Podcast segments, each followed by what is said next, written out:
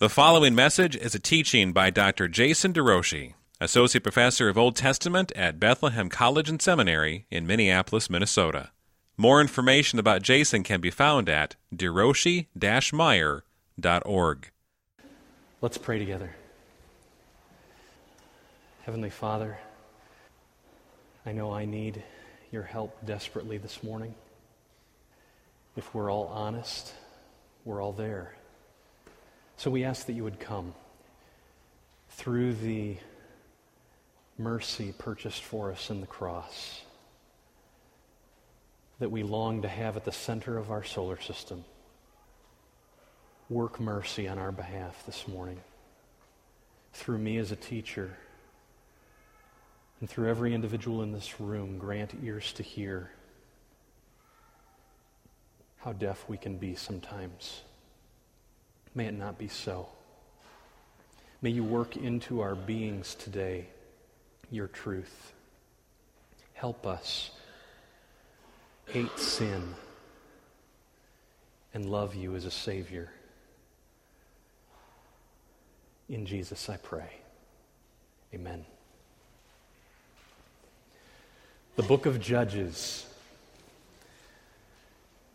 Right on the heels of Joshua, very intentionally answering a question that was left open at the end of that book. If you recall, Joshua ended with an open question. In chapter 24, three times Joshua calls the people, Will you follow God? Will you put away your idols? And three times the people responded, We will follow God. But conspicuously missing from their response was any mention of the idols. And then what we read at the very end of the book is this. So I'm in Joshua 24, is right at the very last three verses of this book. Israel served the Lord all the days of Joshua and all the days of the elders who outlived Joshua and had known all the work that Yahweh did for Israel. And Eleazar, the son of Aaron, died, and they buried him at Gibeah, the town of Phinehas his son, which had been given him in the hill country of Ephraim. Joshua is dead. The high priest is dead. And during their lives, Israel was passionately seeking God, heeding God. That's what we're told. But we're not told what happened afterwards. There's no baton passing like there was at the end of Deuteronomy when Moses shifted the leadership over to Joshua and said, You've listened to me, now listen to him. None of that in Joshua. Joshua declared, God is faithful to his word. And the ever ringing question that stood through the book was, Will you be faithful to his word? God's been faithful to his word over and over and over again. The verse that I hopped over there at the end of Joshua kind of put a stamp on it. And they buried the bones of Joseph in the land. At the end of Genesis, Joseph had said, this is not where I'm going to stay in Egypt. I may be a leader of this land. I could have been buried among the kings as a second right hand man to Pharaoh, and that's not where I want to be buried. Keep my mummy, keep my sarcophagi, and plant it in the land when God fulfills his promise. And Joshua ends by saying, God has been faithful. But the big question mark Will Israel be faithful? And for the future readers of this book who already know that answer, the question is who will they be? So, the conspicuous ending of Joshua and the question what is next? So now we come to the book of Judges. And in the first so, so there's three big sections to this book. There's the introduction that we're going to cover today, and then there's six cycles of judges. And I say cycles because the same story happens six times, just with different enemies and different types of judges, but it's the same basic cycle, and we're going to see that unpacked today. And then at the end of the book, there's a conclusion that simply gives the effects of how deeply rooted Israel had become like the world. When I say in my little outline at the top of the page, Israel's Canaanization, I made up a word. It should sound like something you know. What does it sound like? Canaanites, yeah. So I could have just said Israel's failure. But this help un, helps unpack it. The very people that they were called to do, to put away, to, to destroy, became an obstacle, a thorn in their side, and they became like them. So, their Canaanization, the Lord's response to that Canaanization, and then the book ends. And it ends actually with not the final story and we're going to see that in just a second. It ends with a story that happens very early on, not at the end of the period of the judges, but it ends with a story that apparently happens very early in the period of the judges, soon after Eleazar.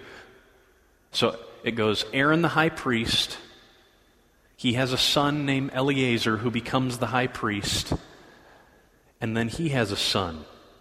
Eleazar dies, his son Phinehas is the high priest in the days of the judges. And it's in his day that we read about the horrendous ordeal at the end of the book.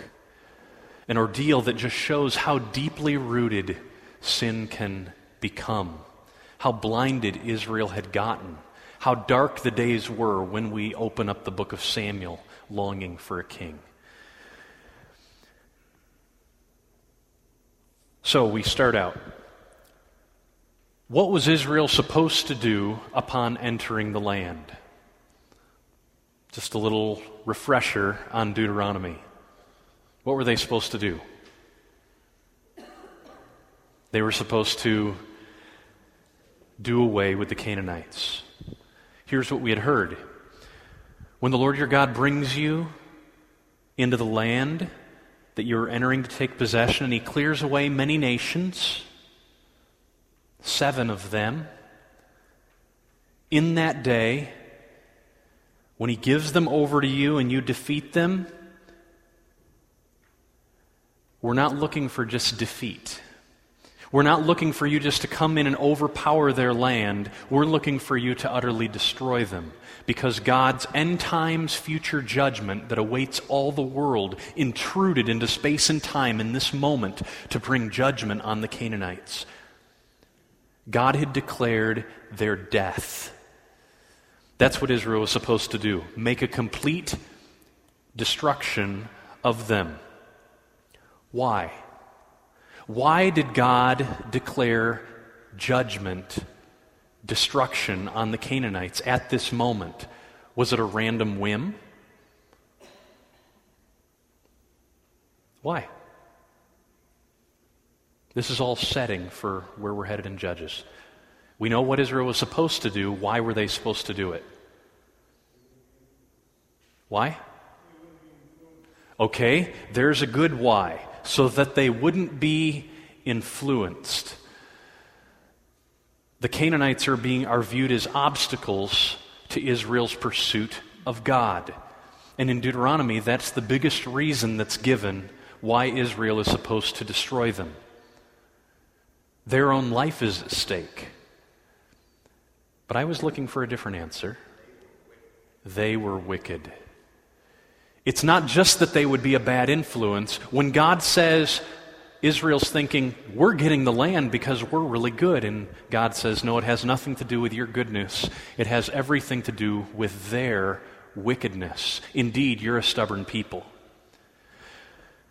It's not for your righteousness or the uprightness of your heart that you're going to possess their land, but it's because of the wickedness of these nations. Period. You'll remember back in Genesis 15 6. Well, let me finish reading this. It's because of the wickedness of these nations that the Lord your God is driving them out before you in order to confirm the word that he had sworn to the patriarchs. Who remembers what word God had sworn to the patriarchs way back in Genesis? What had God told them about the land and about the Canaanites, Brother David?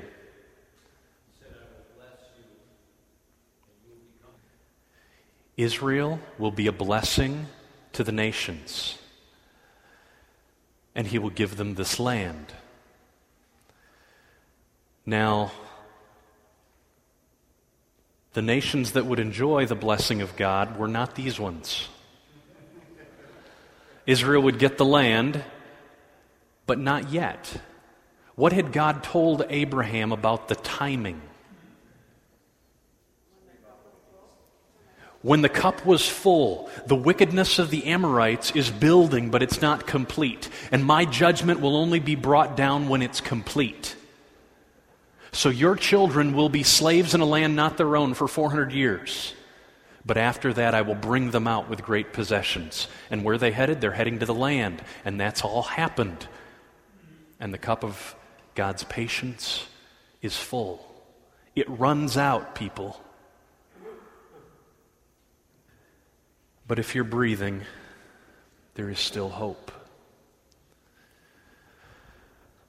So Israel was called to utterly destroy the Canaanites. And now we come to the book of Judges. Look at Judges 1 with me. We've got a good beginning. After the death of Joshua, the people of Israel inquired of Yahweh, Who shall go up for us against the Canaanites to fight against them? They actually prayed. That's a good start. They ask God for clarity, for wisdom. Who do you want to go first? I want Judah to go first, God says. So Judah talks with his brother Simeon. Come on up with me into the territory allotted to me that we may fight against the Canaanites. So they, they tag team and they go in. Judah went up, and the Lord gave the Canaanites and the Perizzites into their hand, and they defeated 10,000 of them at Bezek. It's looking good. But then we come to verse 18. Judah, was cap- Judah captured Gaza, one of the five Philistine cities. With its territory, they captured Ashkelon, number two of the five Philistine cities. And they also got Ekron, number three. And Yahweh was with Judah, and he took possession of the hill country. But he could not drive out all the inhabitants of the plain. That's where the rest of the Philistines lived. And then it tells us why. It was all because they had chariots of iron. God is really strong until we get to the chariots of iron. And then everything begins to tumble. Notice the tumbling. So Caleb, remember there was two guys, Caleb and Joshua. They were from the previous generation. Caleb does it right. He enters into Hebron and he wipes out everyone in Hebron. But the people of Benjamin did not drive out the Jebusites who lived in Jerusalem. So the Jebusites have lived with the people of Benjamin in Jerusalem to this day. And what that suggests to me is that the book of Judges was completed before, this part of Judges anyway, was completed before David captured the Jebusites in Jerusalem. Up to this day, there's still Jebusites at Jerusalem. But Benjamin wasn't the only ones. Look down in verse 27. Manasseh, too, did not drive out the inhabitants of Bethshan and its villages. We continue. Uh, for a certain reason, I'm going to keep reading that verse. Manasseh did not drive out the inhabitants of Bethshan and its villages, or Taanach and its villages, or the inhabitants of Dor and its villages, or the inhabitants of Ibleam and its villages, or the inhabitants of Megiddo and its villages. For the Canaanites persisted in dwelling in that land. Here's a picture of Megiddo. What we see in the center of the picture is a large circle. The circle is of a Canaanite altar. There's also a person on it, but he's not dead. A Canaanite altar, it's from the time of Abraham. What does that tell you? This is in Megiddo. That's the verse I was just reading. Manasseh did not destroy all the inhabitants of Megiddo. So the Canaanites continued in Megiddo. They continued to worship in Megiddo. And because this is an altar from the time of Abraham, so think about what we've done so far Abraham, Isaac, and Jacob. Moses passes the baton to Joshua. Joshua dies. Now the tribe of Manasseh is called to move in, and they didn't overcome all the people in Megiddo. That's why we still find an altar, a Canaanite altar in Megiddo to this day.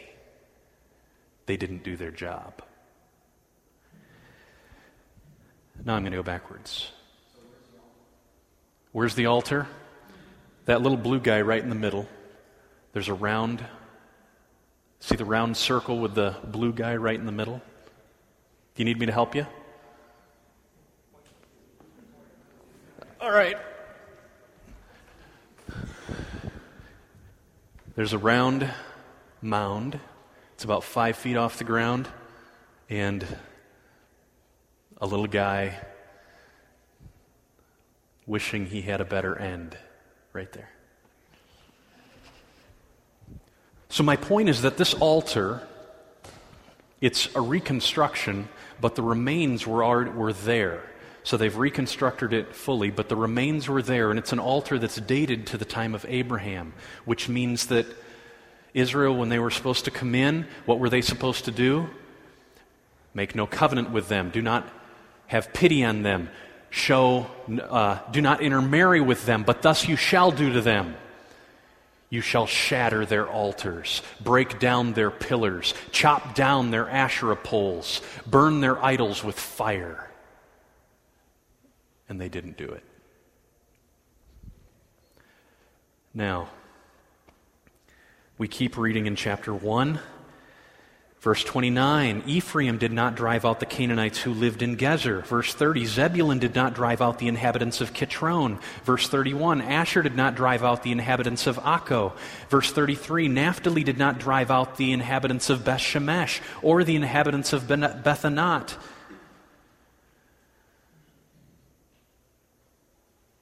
Now, a little more background. What had God said he would do? If Israel did not heed his voice. What did he say? Pardon? He would turn his back on them. That's one.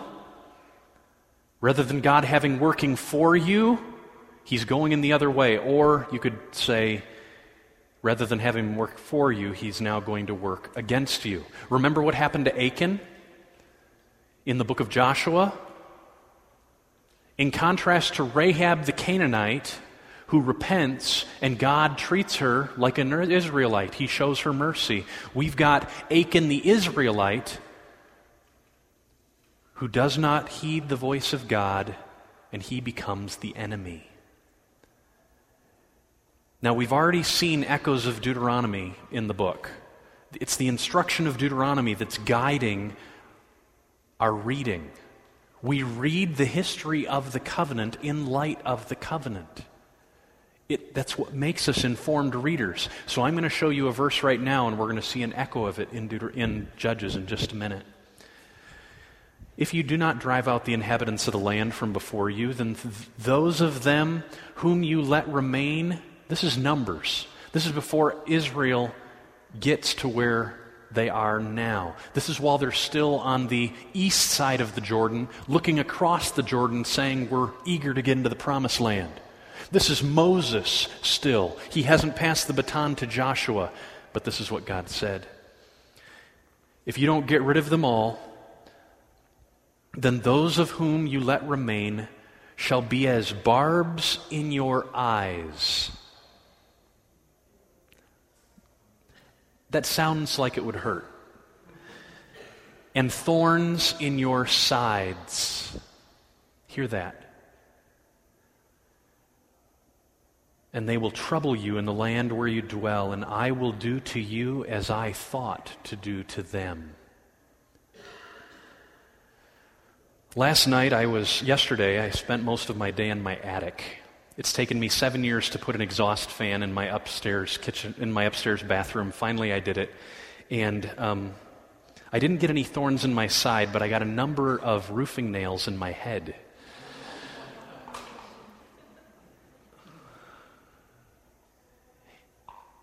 Those that you let remain will be ever pointy. They'll continue to pry and prod and hurt.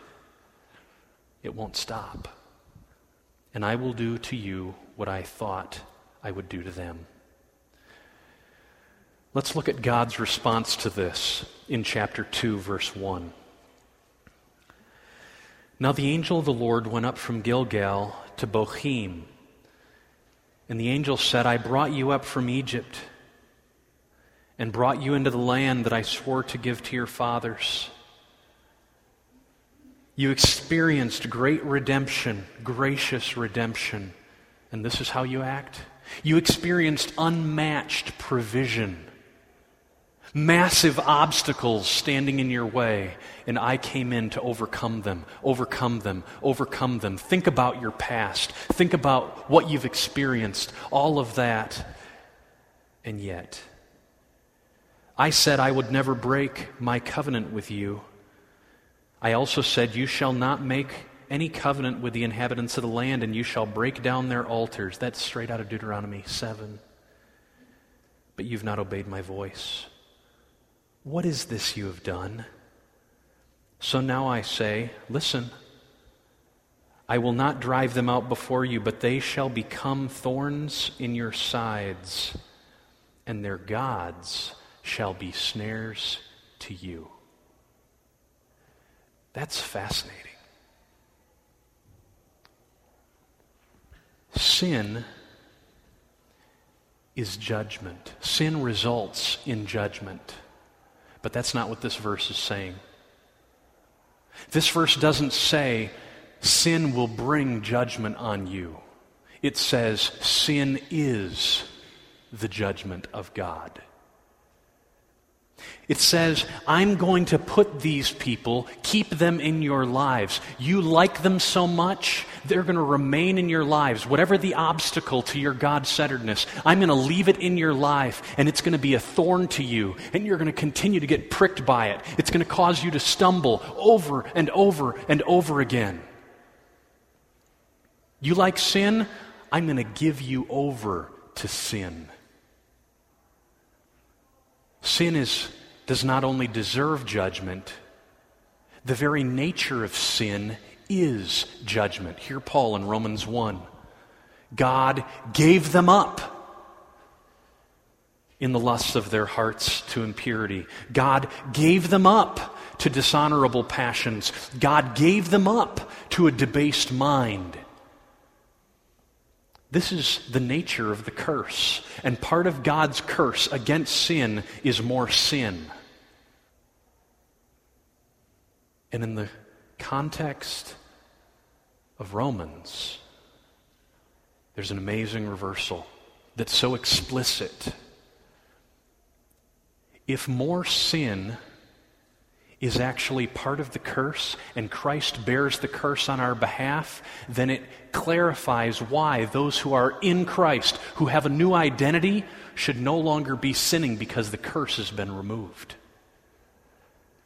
In Romans 6 17, Paul says, Thanks be to God that you obeyed. Remember that? Obedience is a thanks be to God reality, but that's not all that he says. And you can't quite read it in the ESV, but it's the exact same word that we have here in Romans 1.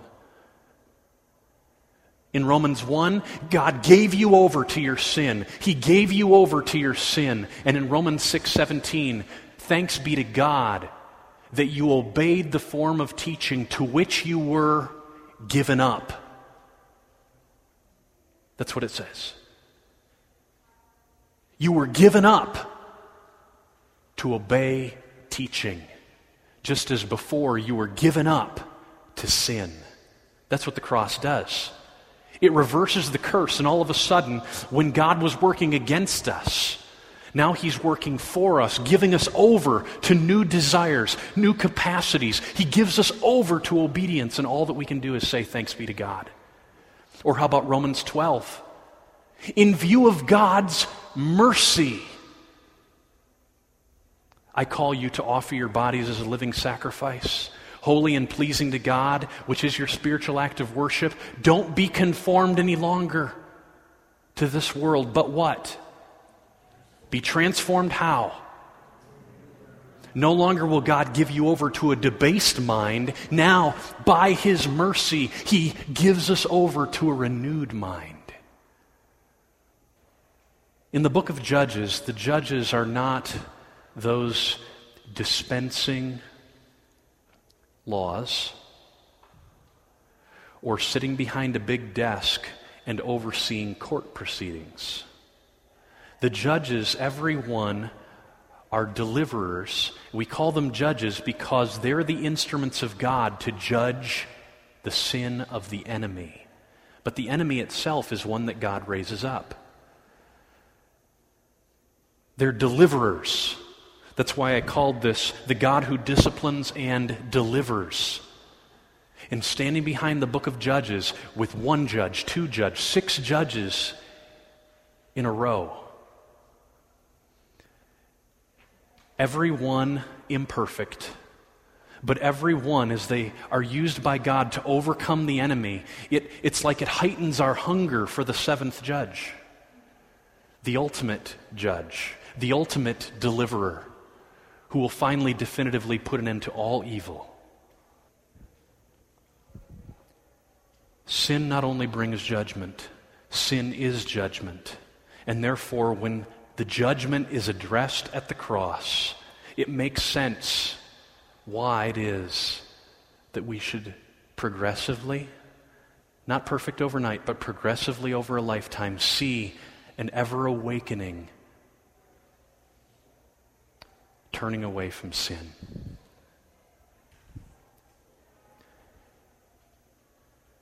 The downward spiraling cycles of Israel's disobedience. Look with me at verse 6. Joshua is all of a sudden alive again. So that just tells me that this is a flashback. So what we read in Judges 1 happened, it said, after the death of Joshua.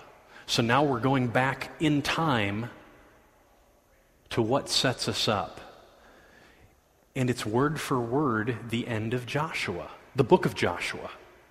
So we started out by reading Joshua 1:31 Israel served the Lord all the days of Joshua and all the days of the elders who outlived Joshua. And now we read in Josh, Judges 2 when Joshua dismissed the people the people of Israel went each to his inheritance to take possession of the land, and the people served the Lord all the days of Joshua and all the days of the elders who outlived Joshua. It's calling us to, it's, it's, it's intentionally shaping an echo. And it's raising the big question mark that I mentioned before and now it's going to answer it. Look at the answer. So Joshua, the son of Nun, died, the servant of the Lord. And they buried him within the boundaries of his inheritance. Verse 10 And all that generation also were gathered to their fathers, and there arose another generation after them who did not know the Lord or the work that he had done for Israel. There's our answer. Joshua ends saying, Will you be faithful to God's word like he's been faithful? One generation. Now, I say one generation. In this verse, it's a little bit unclear. Just another generation arose. At what point? But it's at the end of the book that I get my clue. In Judges 2028, which is right in the midst of that horrendous episode of the Levite who gives his concubine to the men of Gibeah. and they rape her through the night. We're not even told that she's dead. What we're told is the, the Levite comes outside. He's supposed to be a religious leader. He's given his men over who had already asked if they could sleep with him. He just picks up this girl. We're not told yet that she's dead. And he cuts her up into 12 pieces and sends her throughout the land of Israel. It's a horrendous story. And a civil war breaks out. So you've got intense sodomy in Gibeah of Benjamin. And now all of Israel rises up to fight against Benjamin. And what we're told is all this happens while Phineas is ministering before the Lord. Phineas is the son of Eleazar, and at the end of the book of Joshua, it told us, and Eleazar, the high priest, died. Eleazar is son of Aaron. So it goes Aaron with Moses. One generation after him, it would be Joshua, and it would also be Eleazar. And now Phineas is the son of Eleazar. It's just one generation. It's within a hundred years of Joshua's death, probably a lot less than that.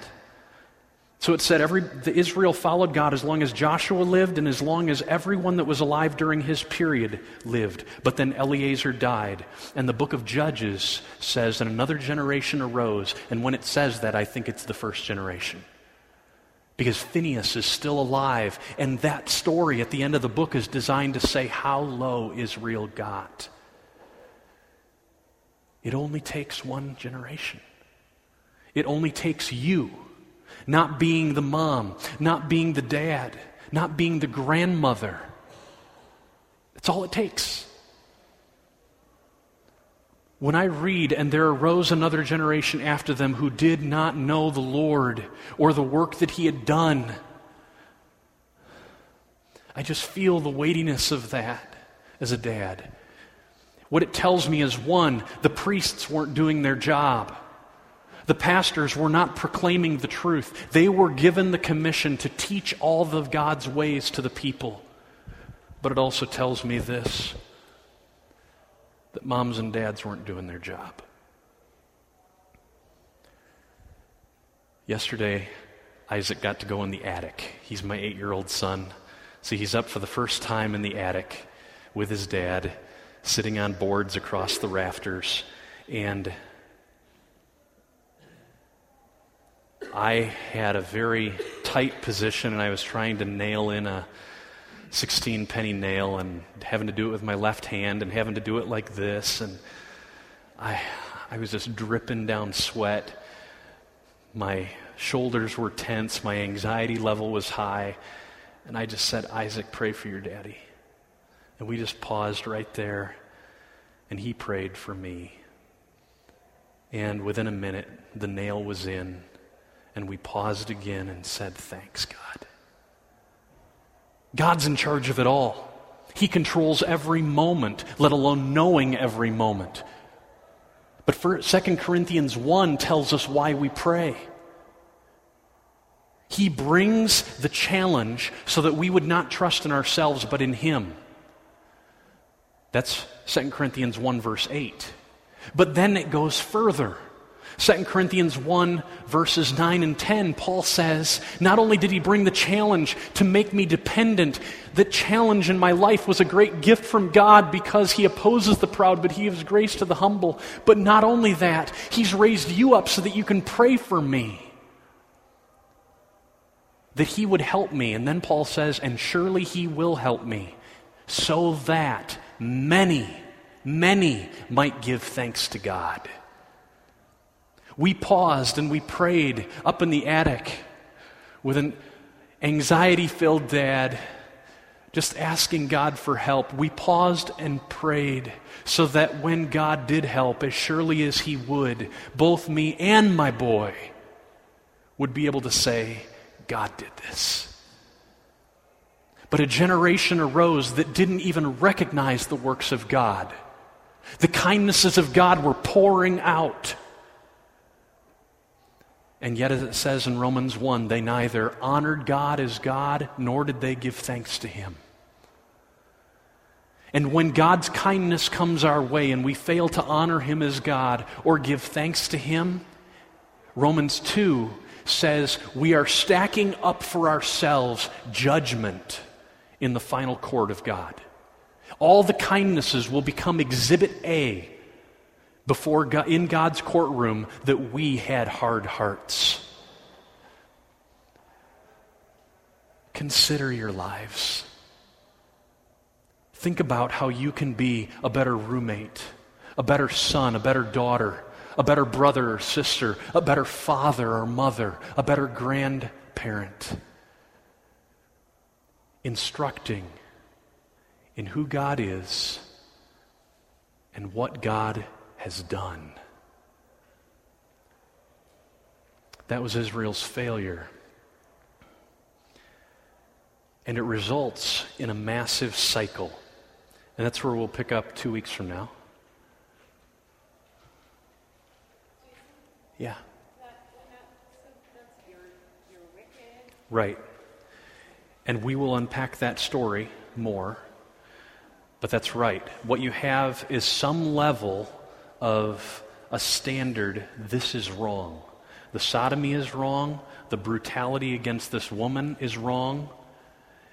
And the entire nation, all 12 tribes, because Benjamin as a tribe rises up to protect Gibeah.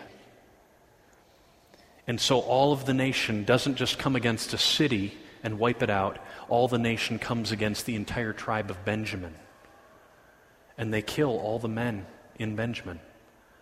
And then all the women are left, and then they'll get husbands from them elsewhere.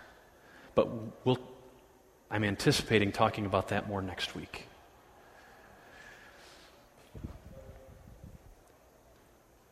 Brother Gordy. That's right. It mentions that she's dead afterwards. And so the text is, is I'm not certain that we're to understand that she was dead before he diced her. And I say that it's hard language, but that's what he does. Um, I'll go back and look at it again. I, I, I think I think it says something, words it in a way that, that allows a different reading. Where, where we're at right now with the book of Judges, just look at verse 11. The people did what was evil in the sight of the Lord. And if you just look at all six cycles of the Judges, 3 7 with Othniel, that's what it starts out by saying. The people did what was evil in the sight of the Lord. With Ehud, and the people did what was evil in the sight of the Lord. With Deborah and Barak, and the people of Israel did what was evil in the sight of the Lord. Every one of the six judges, the account, the way we know that we're now going on to a new story, that's how it starts it out. Evil, evil, evil. And it comes from all different directions. Every one of the six is a different tribe. Every one of the six has a different enemy.